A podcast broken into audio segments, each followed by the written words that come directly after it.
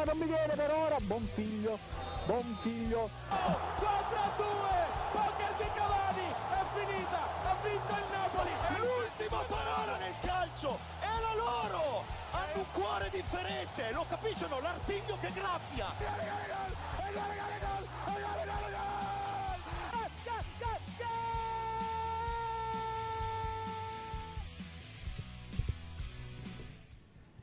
Ed è sempre una giornata spettacolare per noi di Goal Speaker. Benvenuti a questa puntata di venerdì 28 gennaio, l'ultima di gennaio. Ma siamo arrivati ancora qui durante la pausa nazionale. Noi non vi abbandoniamo. Io sono Marco Cangelli e qui a fianco a me c'è sempre il buon Boselli di Via Festa del Perdono, colui che decide le puntate di Goal Speaker. Matteo Garaventa. Buonasera a tutti, ma con decide intendi che decido quello di cui parliamo o decido nel No, senso tu le- la, la decidi, la metti in mezzo praticamente, la butti in porta. Ah, giustamente, va bene, va bene. Allora apprezzo questo paragone calcistico, diciamo, perché tanto noi qui parliamo praticamente esclusivamente del mondo del pallone. È un piacere essere qui per questa ultima puntata di gennaio. Si avvicinano i giorni della merla, Marco, ormai freddo, domani, freddo. Insomma, oggi era più caldo che i giorni passati. C'era anche meno nebbia stamattina. Beh, fino a ieri sera c'era tanta nebbia, ma effettivamente chi la nebbia non la vede Vabbè. perché sta a Torino è Dusan Vlahovic. giustamente, giustamente. Partiamo così subito. La- l'hai buttato subito nel calderone. Eh, diciamo che è un po' la notizia della settimana a livello calcistico e sportivo in generale per eh, quanto riguarda l'Italia, il passaggio di Dusan Vlaovic che è stato perfezionato ieri sera, stamattina ha effettuato le visite mediche dalla Fiorentina alla Juventus, quindi il eh, colpaccio del mercato invernale per la squadra bianconera con 75 milioni di euro tra parte fisse e bonus versati dalle, dalla società bianconera nelle casse della formazione viola e 7 milioni di ingaggio al giocatore più mi sembra una cosa assurda tipo 12 milioni di commissione agli agenti quindi Se non 18. addirittura, 18 eh. ecco ancora di più quindi veramente un'operazione che sfiora i 100 milioni di euro complessivi per la Juventus che ha fatto un grande investimento e probabilmente chissà se avrà ragione. Io penso che in questo momento a livello di Serie A sia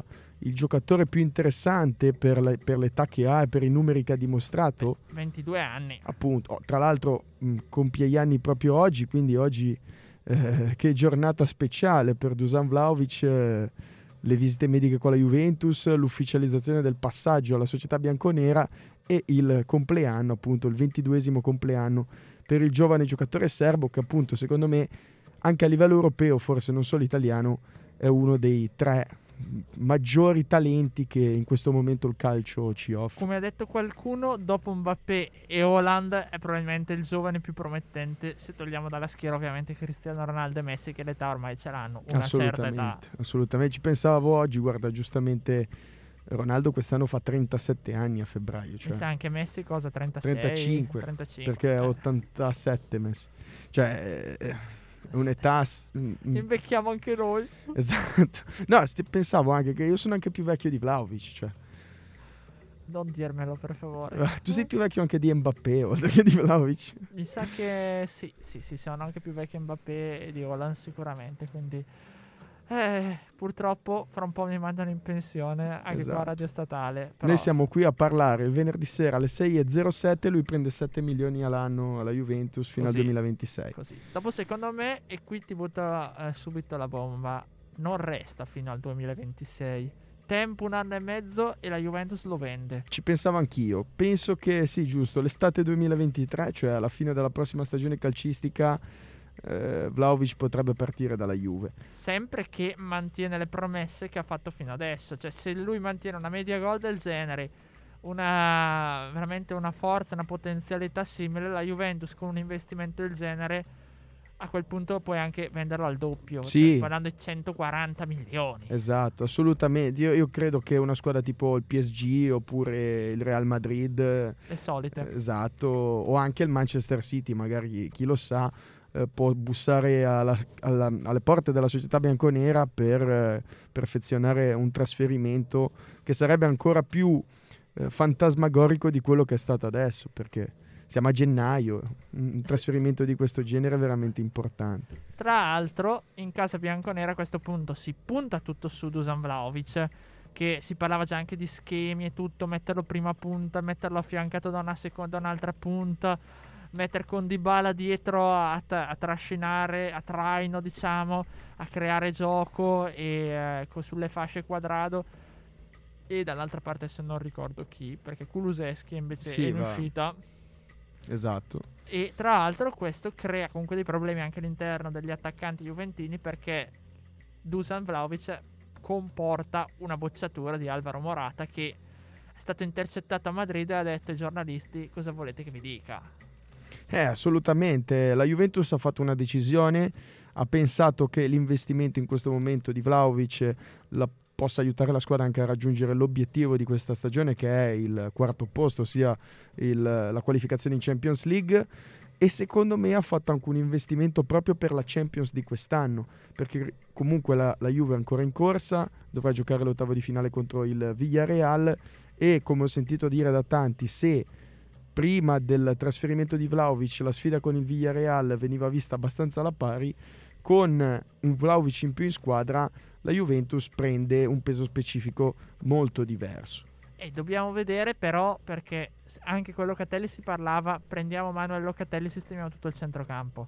Non è andata così, si è sopravvalutato forse un po' il giocatore, sta comunque facendo bene, causa perché tutto il resto del centrocampo è da rivedere. Quello che poi parlando anche oggi con altre persone tutto emergeva è la questione che oltre di Bala, che adesso si parla di un possibile trasferimento all'Inter, ma che se ne parla da anni, secondo me non avverrà, che potrebbe subire un contraccolpo psicologico e soprattutto un contraccolpo da un punto di vista di leadership, perché Di Bala si è ripreso la Juve in questo periodo dove sta finalmente bene fisicamente, ma anche mentalmente perché è il numero 10, non c'è nessun altro, non c'è un 9 che gli porta via l'immagine o non c'è un CR7 che, gliela, che comunque lo sgualcisce. Dall'altra parte, quindi potrebbe pagare questo. Dall'altra parte, Juve che però per coprire l'investimento Vlaovic potrebbe cedere D'Elite a giugno al Barcellona e a questo punto ti si apre un altro problema, quello della difesa, perché su Rugani non puoi puntare e iniziava anche una certa età. Chiellini, Bonucci, quanti anni andranno avanti poi? Assolutamente, assolutamente. Quelle sono tutte valutazioni che secondo me poi la Juventus dovrà fare quest'estate in sede di mercato. La partenza di Delict secondo me non è così, eh, diciamo, allucinante, anzi potrebbe essere molto probabile perché comunque eh, la dimostrazione lo è stata anche la sfida contro il Milan che Delict si è accomodato in panchina in questo avvio di stagione, eh, di stagione scusate, di anno solare, ha disputato poche partite tutto sommato da titolare. È un po' la dimostrazione di come Allegri non lo veda. E poi diciamoci anche le cose come stanno. Da quando è arrivato dall'estate 2019 a oggi sinceramente l'investimento che ha fatto la Juventus non è stato ripagato. Ci si aspettava molto di più dal giovane olandese. Non ha spostato gli equilibri che spostava Bonucci all'epoca della BBC sì. diciamola così però sì se poi sentiamo, se ci fosse qui Martino, probabilmente ci cazzierebbe l'uno l'altro. Salutiamolo, tra l'altro. Salutiamo Martino, salutiamo anche Ivan, che oggi non ci no, sono, ma sono, però... sono sempre insieme a noi. Dice... No, così sembra brutto. no, no, ovviamente si scherza, ci, ci ascoltano e gli auguriamo una buona serata. Eh, però indubbiamente, cioè, se ci pensi, un giocatore come Delict che è stato acquistato più o meno per la stessa cifra di Vlaovic dall'Ajax, forse 65 che per un difensore sono una follia, secondo me, non ha dimostrato di valere 65 milioni. E, però adesso se è un'offerta, come si parla del Barcellona, un'altra offerta ancora più folle, viste le condizioni economiche del Barcellona, a 80 milioni. Ma io lo porterei subito, io sinceramente. Eh, per forza, a questo sì, punto sì, sarebbe sì. da vendere e inizi a un, un po' ad assorbire, diciamo, con la plusvalenza l'investimento Vlaovic che peserà sulle casse juventine anche perché si parla che se non ci sono ulteriori uscite qui parliamo di uscite come Arthur, come Bentancur che ha mercato, soprattutto in Inghilterra. Sì, però oggi ho letto che ha rifiutato il Tottenham perché aveva l'Aston Villa. Aveva l'Aston Villa, sì. Però oggi c'è stata fatta, è stata fatta un'offerta da parte del Tottenham per Bentancur. La Juve, lui ha rifiutato, forse non la Juve, e la Juve ha proposto Kulusevski al Tottenham. Kulusevski, eh, cioè comunque Rabiot, Ramsey, tutti i giocatori che devono essere venduti e non tutti hanno così tanto mercato. Per cui anche Kuluseschi si parla di uscita in prestito, eh.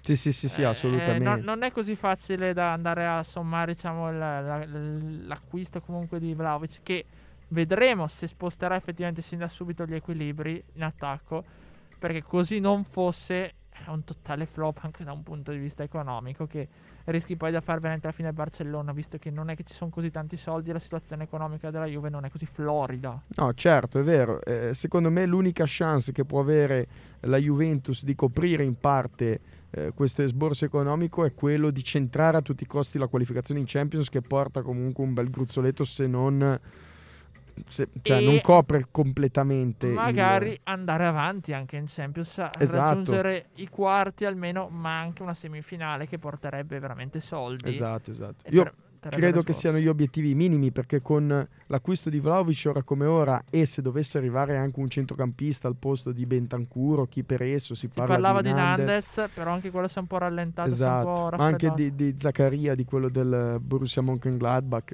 Comunque diciamo se dovesse arrivare anche un giocatore così, ma già solo con Vlaovic, Allegri secondo me non ha più scuse e deve dimostrare, non ha più alibi, in questo momento lui deve dimostrare e deve portare quantomeno la Juventus in zona Champions e andare avanti proprio in Champions Come League. dice Lele Adani, secondo me la Juventus ha una rosa già di per sé più competitiva della, dell'Inter attualmente, senza Vlaovic. Sì, sì. E non riesce a portare avanti, quindi sì, sì, va, va visto un attimo anche perché ribadisco, la difesa va svecchiata, altrimenti con Chiellini e Bonucci fra un po' fai 70 anni in due. E...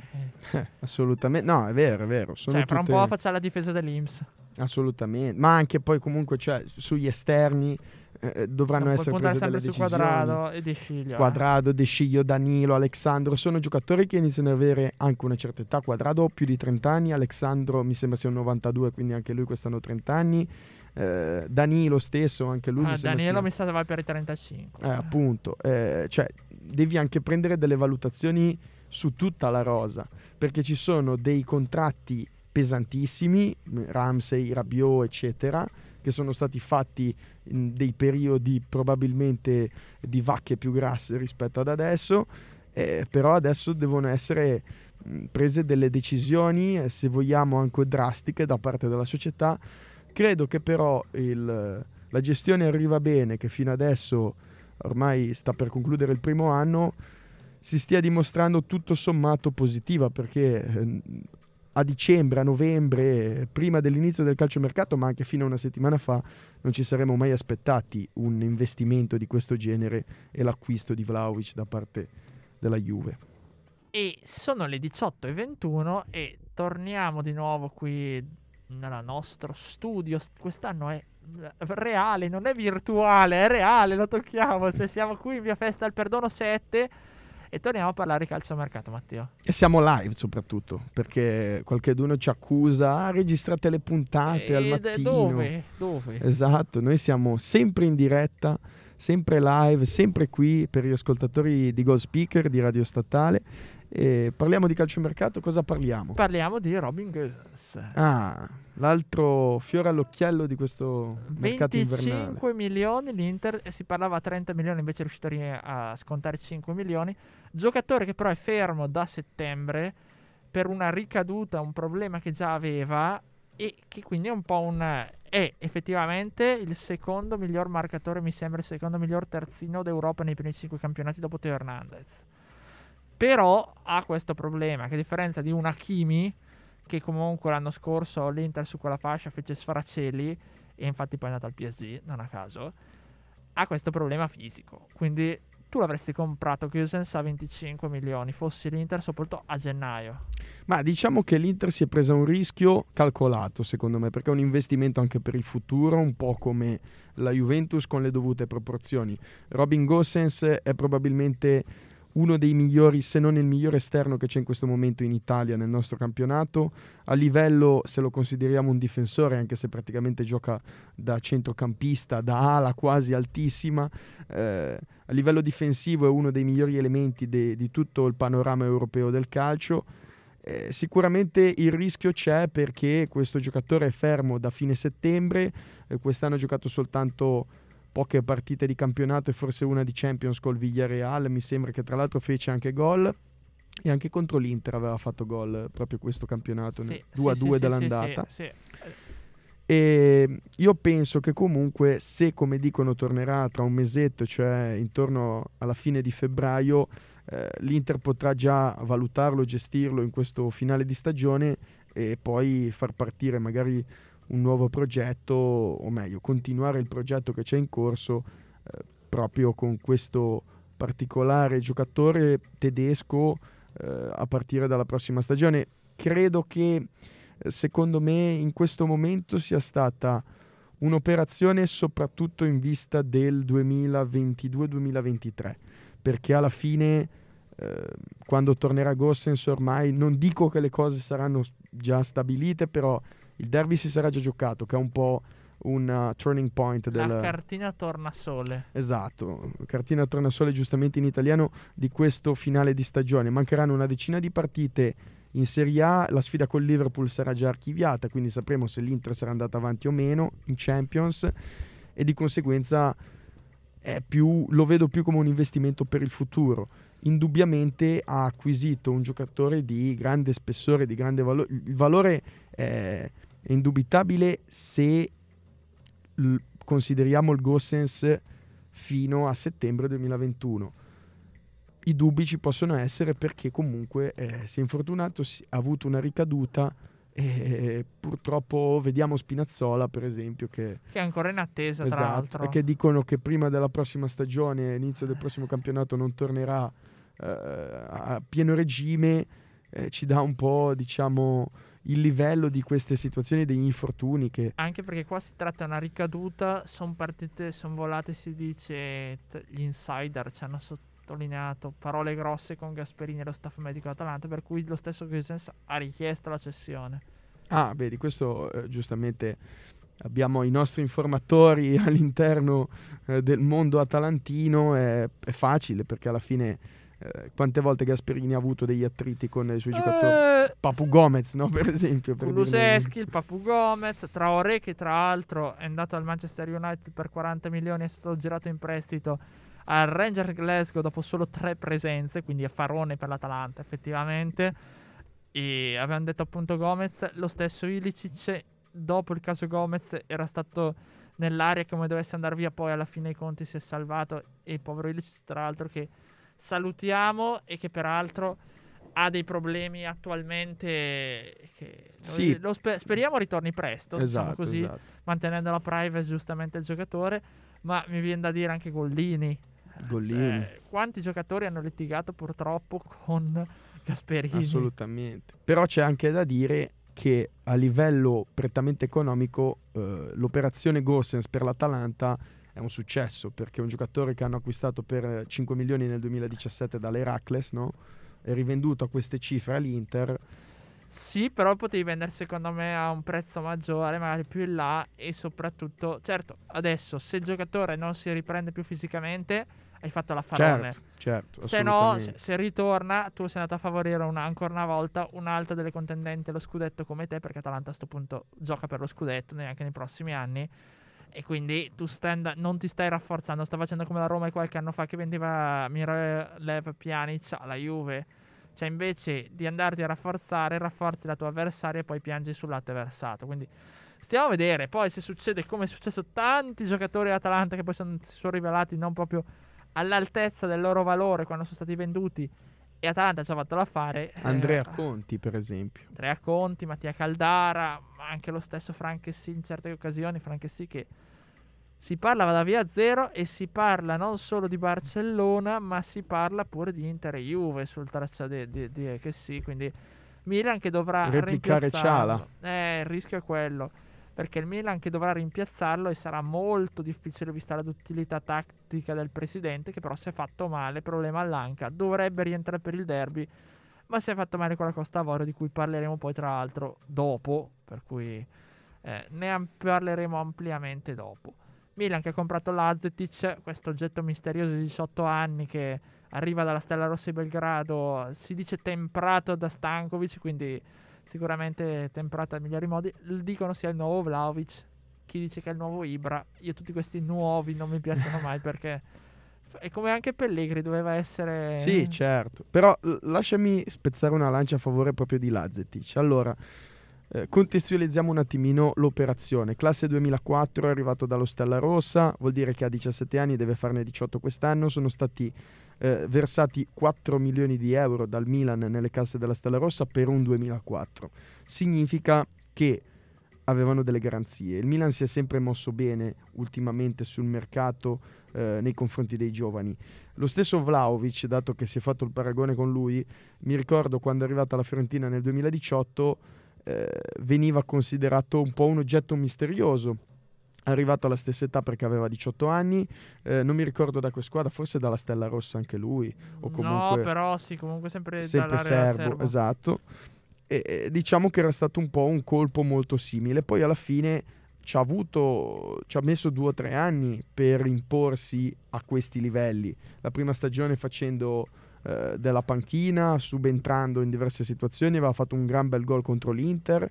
E poi per diventare titolare ha dovuto aspettare la stagione forse 19-20 o 20-21. Sì, poi è cambiato anche l'allenatore, comunque a Firenze non c'era più Montella che l'aveva lanciato. Sì, certo. Cioè è arrivato Prandelli, mi sembra. Prande- eh, pre- con Prandelli forse giusto aveva avuto una- un grande exploit, però comunque eh, ci ha messo del tempo per, eh, diciamo, per ambientarsi. Sì, il e problema è che il. Milan, anche lì, prima di Bonucci e Chiellini, abbia- ci sono due giocatori come Ibrahimovic e Giroud che hanno 80 anni in due.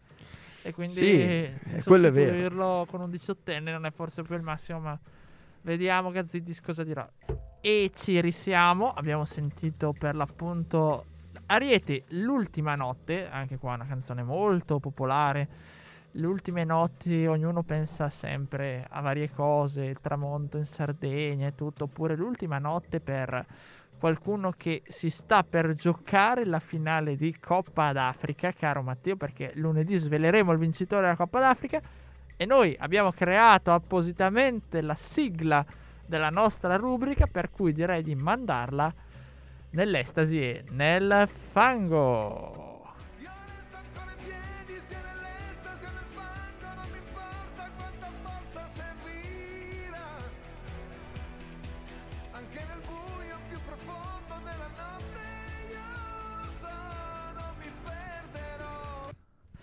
E abbiamo sentito appunto il brano di Michele Zarrillo che ringraziamo ovviamente ogni volta perché ci sostiene, diciamo così, nella can- quella che è la rubrica dedicata al meglio del peggio della Coppa d'Africa che poi si trasformerà da- dopo lunedì perché non possiamo usarla solo per la Coppa d'Africa. Pensa quanti soldi che paga- paghiamo a Michele Zarrillo per questo jingle. Non della- solo a Michele Zarrillo, a tutti gli artisti che noi sosteniamo con la. SIA e tutto, per cui noi non facciamo piraterie, facciamo le cose serie. Quindi Te le ricordi le pubblicità che c'erano quando, nei film, quando eravamo piccoli? Eh, la pirateria è un reato. Prima dei film, Sì, sai ricordo, quella- andavi al cinema. Esatto, che ti sentivi incolpissima. Cioè, proprio no, ma io non ho fatto niente di tutto questo. Poi tu cresci e vai sul genio dello streaming tutte le sere. Esatto, alta definizione. La definizione- Film senza limiti. Esatto, cioè il pezzone, insomma. Vabbè, ma invece parliamo di Coppa d'Africa, parliamo di Coppa d'Africa perché è successo di tutto, a partire da Costa d'Avorio Egitto, il big match dei quarti. Chi è passato? 0-0 Ah. passa l- l'Egitto Ai rigori. ai rigori Rigori. per un rigore scellerato di Bailey.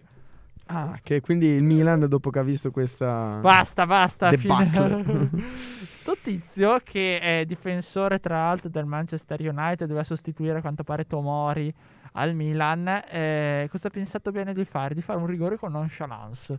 Cioè lui è partito, ha tirato una mina su all'incrocio dei pali sbagliando, paccando, col portiere che si era anche indirizzato da quella parte. e lui mentre ha tirato ha preso se n'è andato. Come se dice, "Va, faccio tiro così senza neanche rincorsa, poi me ne vado perché sono il fenomeno. E il fenomeno ha mandato a casa la Costa d'Avorio col povero che sì, che colpo all'anca, ricordiamo, un problema che potrebbe costare caro al Milan e che è costato caro a Costa d'Avorio tra le favorite, quindi... Sì, no, eh, diciamo che secondo me in queste situazioni ci vedo anche un po' un lato oscuro, perché un giocatore che ha un atteggiamento del genere mi fa anche pensare che se mi faccio eliminare dalla competizione il mercoledì e io devo rientrare a giocare il prossimo weekend e non questo perché c'è la Ma sosta. tanto è sempre in panchina sto qua.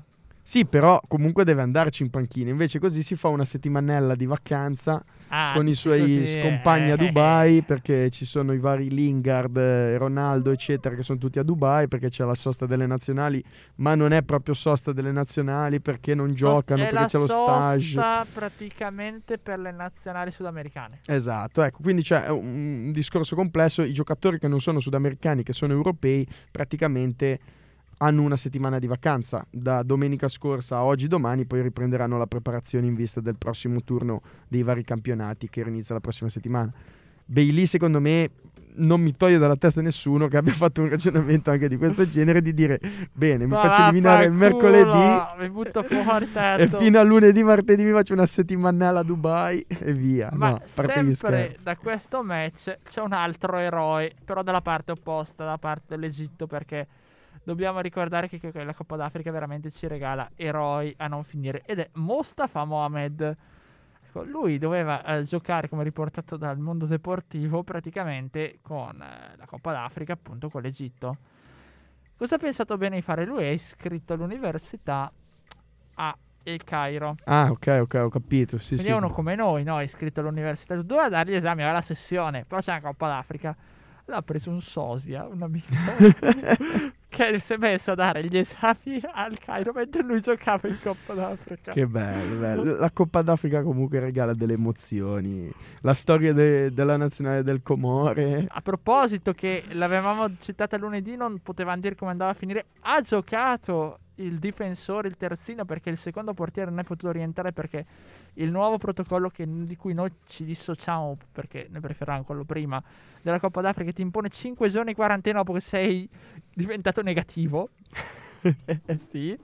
Prima giocavamo tutti anche praticamente. fino- basta che ce ne siano 13. eh. Adesso no, anche se. Adesso se hai il Covid funziona no. sempre così, però devi fare 5 giorni di quarantena dopo che ti sei negativizzato, non prima. Le mezze misure africane. insomma. E, e praticamente quindi ha dovuto giocare terzino. È finita 2 a 1 per ehm, Il Camerun. il Camerun, che quindi si diventano tra i favoriti. Come ho già detto, io e Martino ci siamo giocati lunedì, vedremo chi ha vinto. Io ho detto il Camerun, lui ha detto il Senegal. Tutti e due sono passati in semifinale. Tra quindi l'altro gioca in casa, no? sì, il Camerun. gioca in Cioè, casa. eh, la competizione è organizzata in Camerun.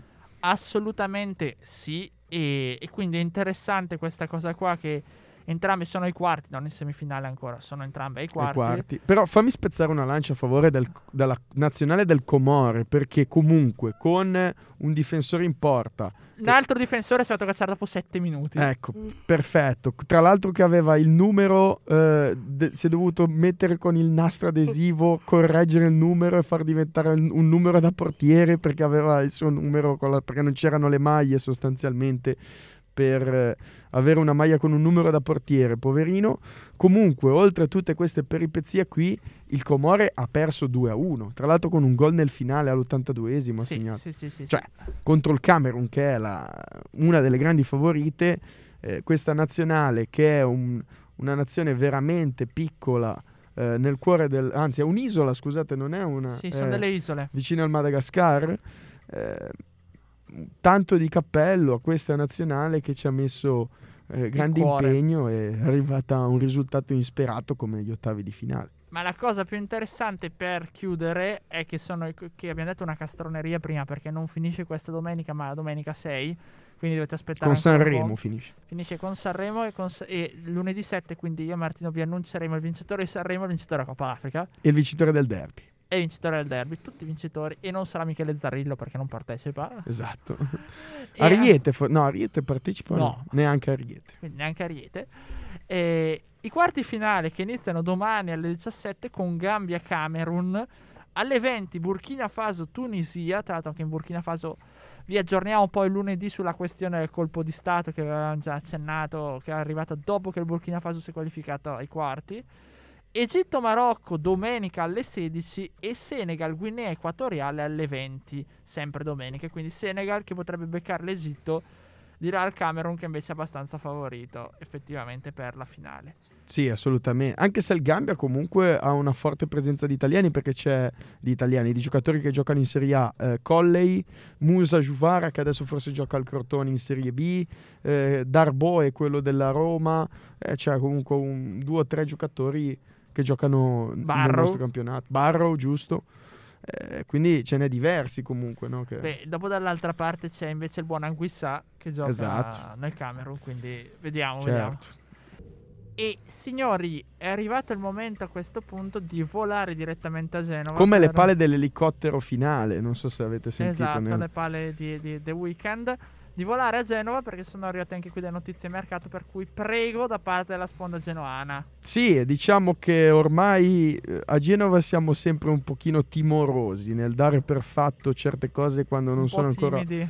esatto, un po' timidi. No, eh, diciamo che come diceva Trapp, non dire gatto finché non ce l'hai nel sacco, però eh, Nadiem Amiri, che è un trequartista del Bayer Leverkusen, ha postato una foto su Instagram 18 minuti fa in aereo con scritto andiamo in italiano con la bandierina dell'Italia all'aereo, vuol dire che praticamente sta arrivando a Genova dove svolgerà le visite mediche e poi diventerà a tutti gli effetti... Mi, ricordava quello che è arrivato al Como, non so se l'hai visto. No, Dal Valencia, quel giocatore.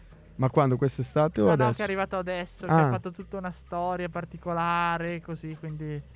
Adesso non ricordo più il giocatore, però vabbè. No, assolutamente, assolutamente. Comunque diciamo che Amiri nelle prossime ore, finalmente, dato che è una telenovela che va avanti da due settimane a Genova, diventerà un nuovo calciatore del Genoa, eh, un investimento importante della E società. quindi gli amici genoani iniziano a flexare il, il polso, cioè il, il muscolo. Esatto, assolutamente. È arrivato a Miri. E per, eh, diciamo, correttezza, diciamo così, no?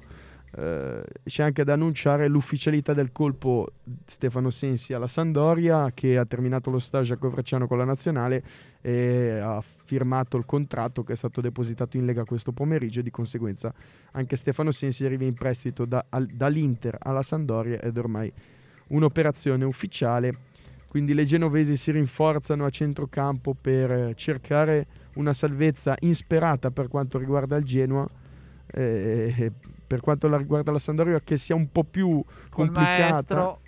esatto ma anche prima diciamo che eh, le quattro sconfitte di fila non hanno fatto bene però sicuramente c'è tempo per poter recuperare poi comunque 20 punti sono 7 in più del Genoa, Sono 4 in più del. Cagliari, assolutamente. Secondo me, logicamente, come probabilità in questo momento la Sandoria ha molte possibilità in più di salvarsi rispetto al Genoa, al Cagliari e al Venezia stesso e lasciami dire anche rispetto allo Spezia, perché seppur ha vinto 4 partite nelle ultime Mm. 5, Boh, non lo so perché te l'ho già detto. Secondo me, comunque, il, eh, il Venezia io ce lo vedo effettivamente salvarsi. La stessa cosa ci vedo per dire il. um, come hai detto tu, la- la- Ca- lo Ca- Spezia. lo Spezia. Il- io te l'ho detto, la Samp e il Genoa purtroppo la vedo dura. Beh, vedremo, sicuramente te l'ho detto, una situazione molto particolare anche a livello societario per entrambe le squadre. Il Genoa ha, ha subito un passaggio di proprietà dopo 18 anni questa stagione, la Sandoria ha visto delle vicissitudini Diciamo che vi siete liberati finalmente di preziosi. Esatto, eh, cioè liberati. eh, Comunque bisogna anche essere onesti e ringraziare per quanto ha fatto in questi 18 anni l'ex presidente Preziosi. Tra cui Van Darvi in Serie C. tra cui mandarci in Serie C, però comunque ci ha salvato dal fallimento, ci ha portato eh, in Europa in un'occasione, nella seconda ci sono state delle vicissitudini che è meglio non ricordare, ma comunque il Genoa ha vissuto 15 All'epoca del. Gasp, sotto il Esatto. Gasp, assolutamente. il, grande, il grande Gasp. E adesso tu dimmi invece eh, cosa ne pensi, perché prima ne- me ne parlavi, diciamo, durante la pausa musicale, di questa primissima eh, apparizione di Alexander Blessing sulla panchina del Eh, ma io mi sono già espresso in realtà. E cosa hai, Eh, cosa hai sostenuto? Perché con l'arrivo di sostengo? Blessing in Serie A, un po' possiamo dirlo tranquillamente, è sbarcato il gegenpressing nel nostro sì, campionato. Sì, allora, un gioco spettacolare per certi versi, perché vedere giocare dei giocatori soprattutto che pressano così alto e, e con la bava alla bocca, perché veramente ho visto giocatori con la bava alla bocca di fronte a, a quanto avvenuto appunto di fronte all'avversario, che è una cosa anche bella se vogliamo per una squadra che in realtà stava facendo un sacco di fatica, stiamo parlando appunto del Genoa. Eh, dall'altra parte, però, io ho detto, signori, qui non si arriva in fondo. Cioè, c'è il rischio che se non becchi l'Udinese, che la becchi in giornata come al solito, ti bastona e poi sono cazzi tuoi. Per fortuna l'Udinese non era comunque così in forma, perché possiamo dirlo senza dubbio, senza tranquillamente, non era proprio l'Udinese dei tempi d'oro. E alla fine ti sei salvato, però questo pressing a uomo, giocare tutto sull'uomo così in maniera ossessiva e ossessionata da parte di Blessing. Ma poi anche la stessa visione di gioco, comunque di voler continuare sempre a tartassare così senza portare a casa nulla, perché in attacco poi c'è una pochezza purtroppo esagerata. Boh, mi lascia perplesso. Bello il gioco all'inglese, però non sono così convinto che andrà a buon fine. Però certo, un netto cambiamento rispetto a quello che vedevamo con uh, Shevchenko, con Conco o anche con Ballardini. Sì, no, assolutamente, concordo. Diciamo che il Genoa si è preso un rischio perché ha puntato su questo progetto. Soltanto il campo sarà, come ho detto la settimana scorsa, giudice di questo esperimento che sta facendo il Genoa. Eh, vedremo. Sicuramente, come dicevi giustamente te, in attacco c'è tanta pochezza, la società sta facendo di tutto per cercare di recuperare questa situazione. È arrivato Piccoli lunedì dall'Atalanta in prestito, eh, è arrivato appunto, parlavamo adesso di Amiri che è un trequartista, sicuramente serviranno altri due esterni e, e vedremo comunque. Ecco.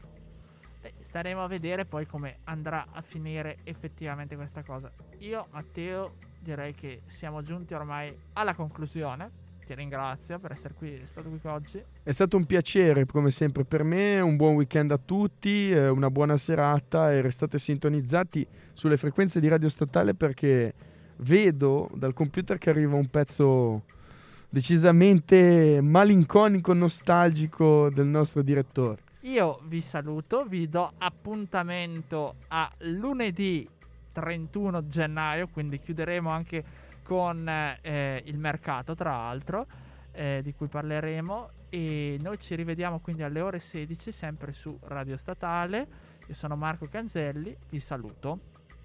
E mandiamo l'ultimo pezzo di questa giornata, che è di Adriano Celentano, emblematico il suo titolo, perché che cosa ti farei?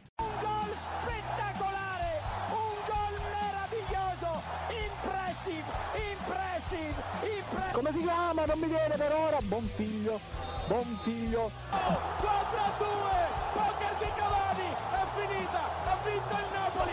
L'ultima parola nel calcio è la loro! Hanno un cuore differente, lo capiscono? L'artiglio che graffia!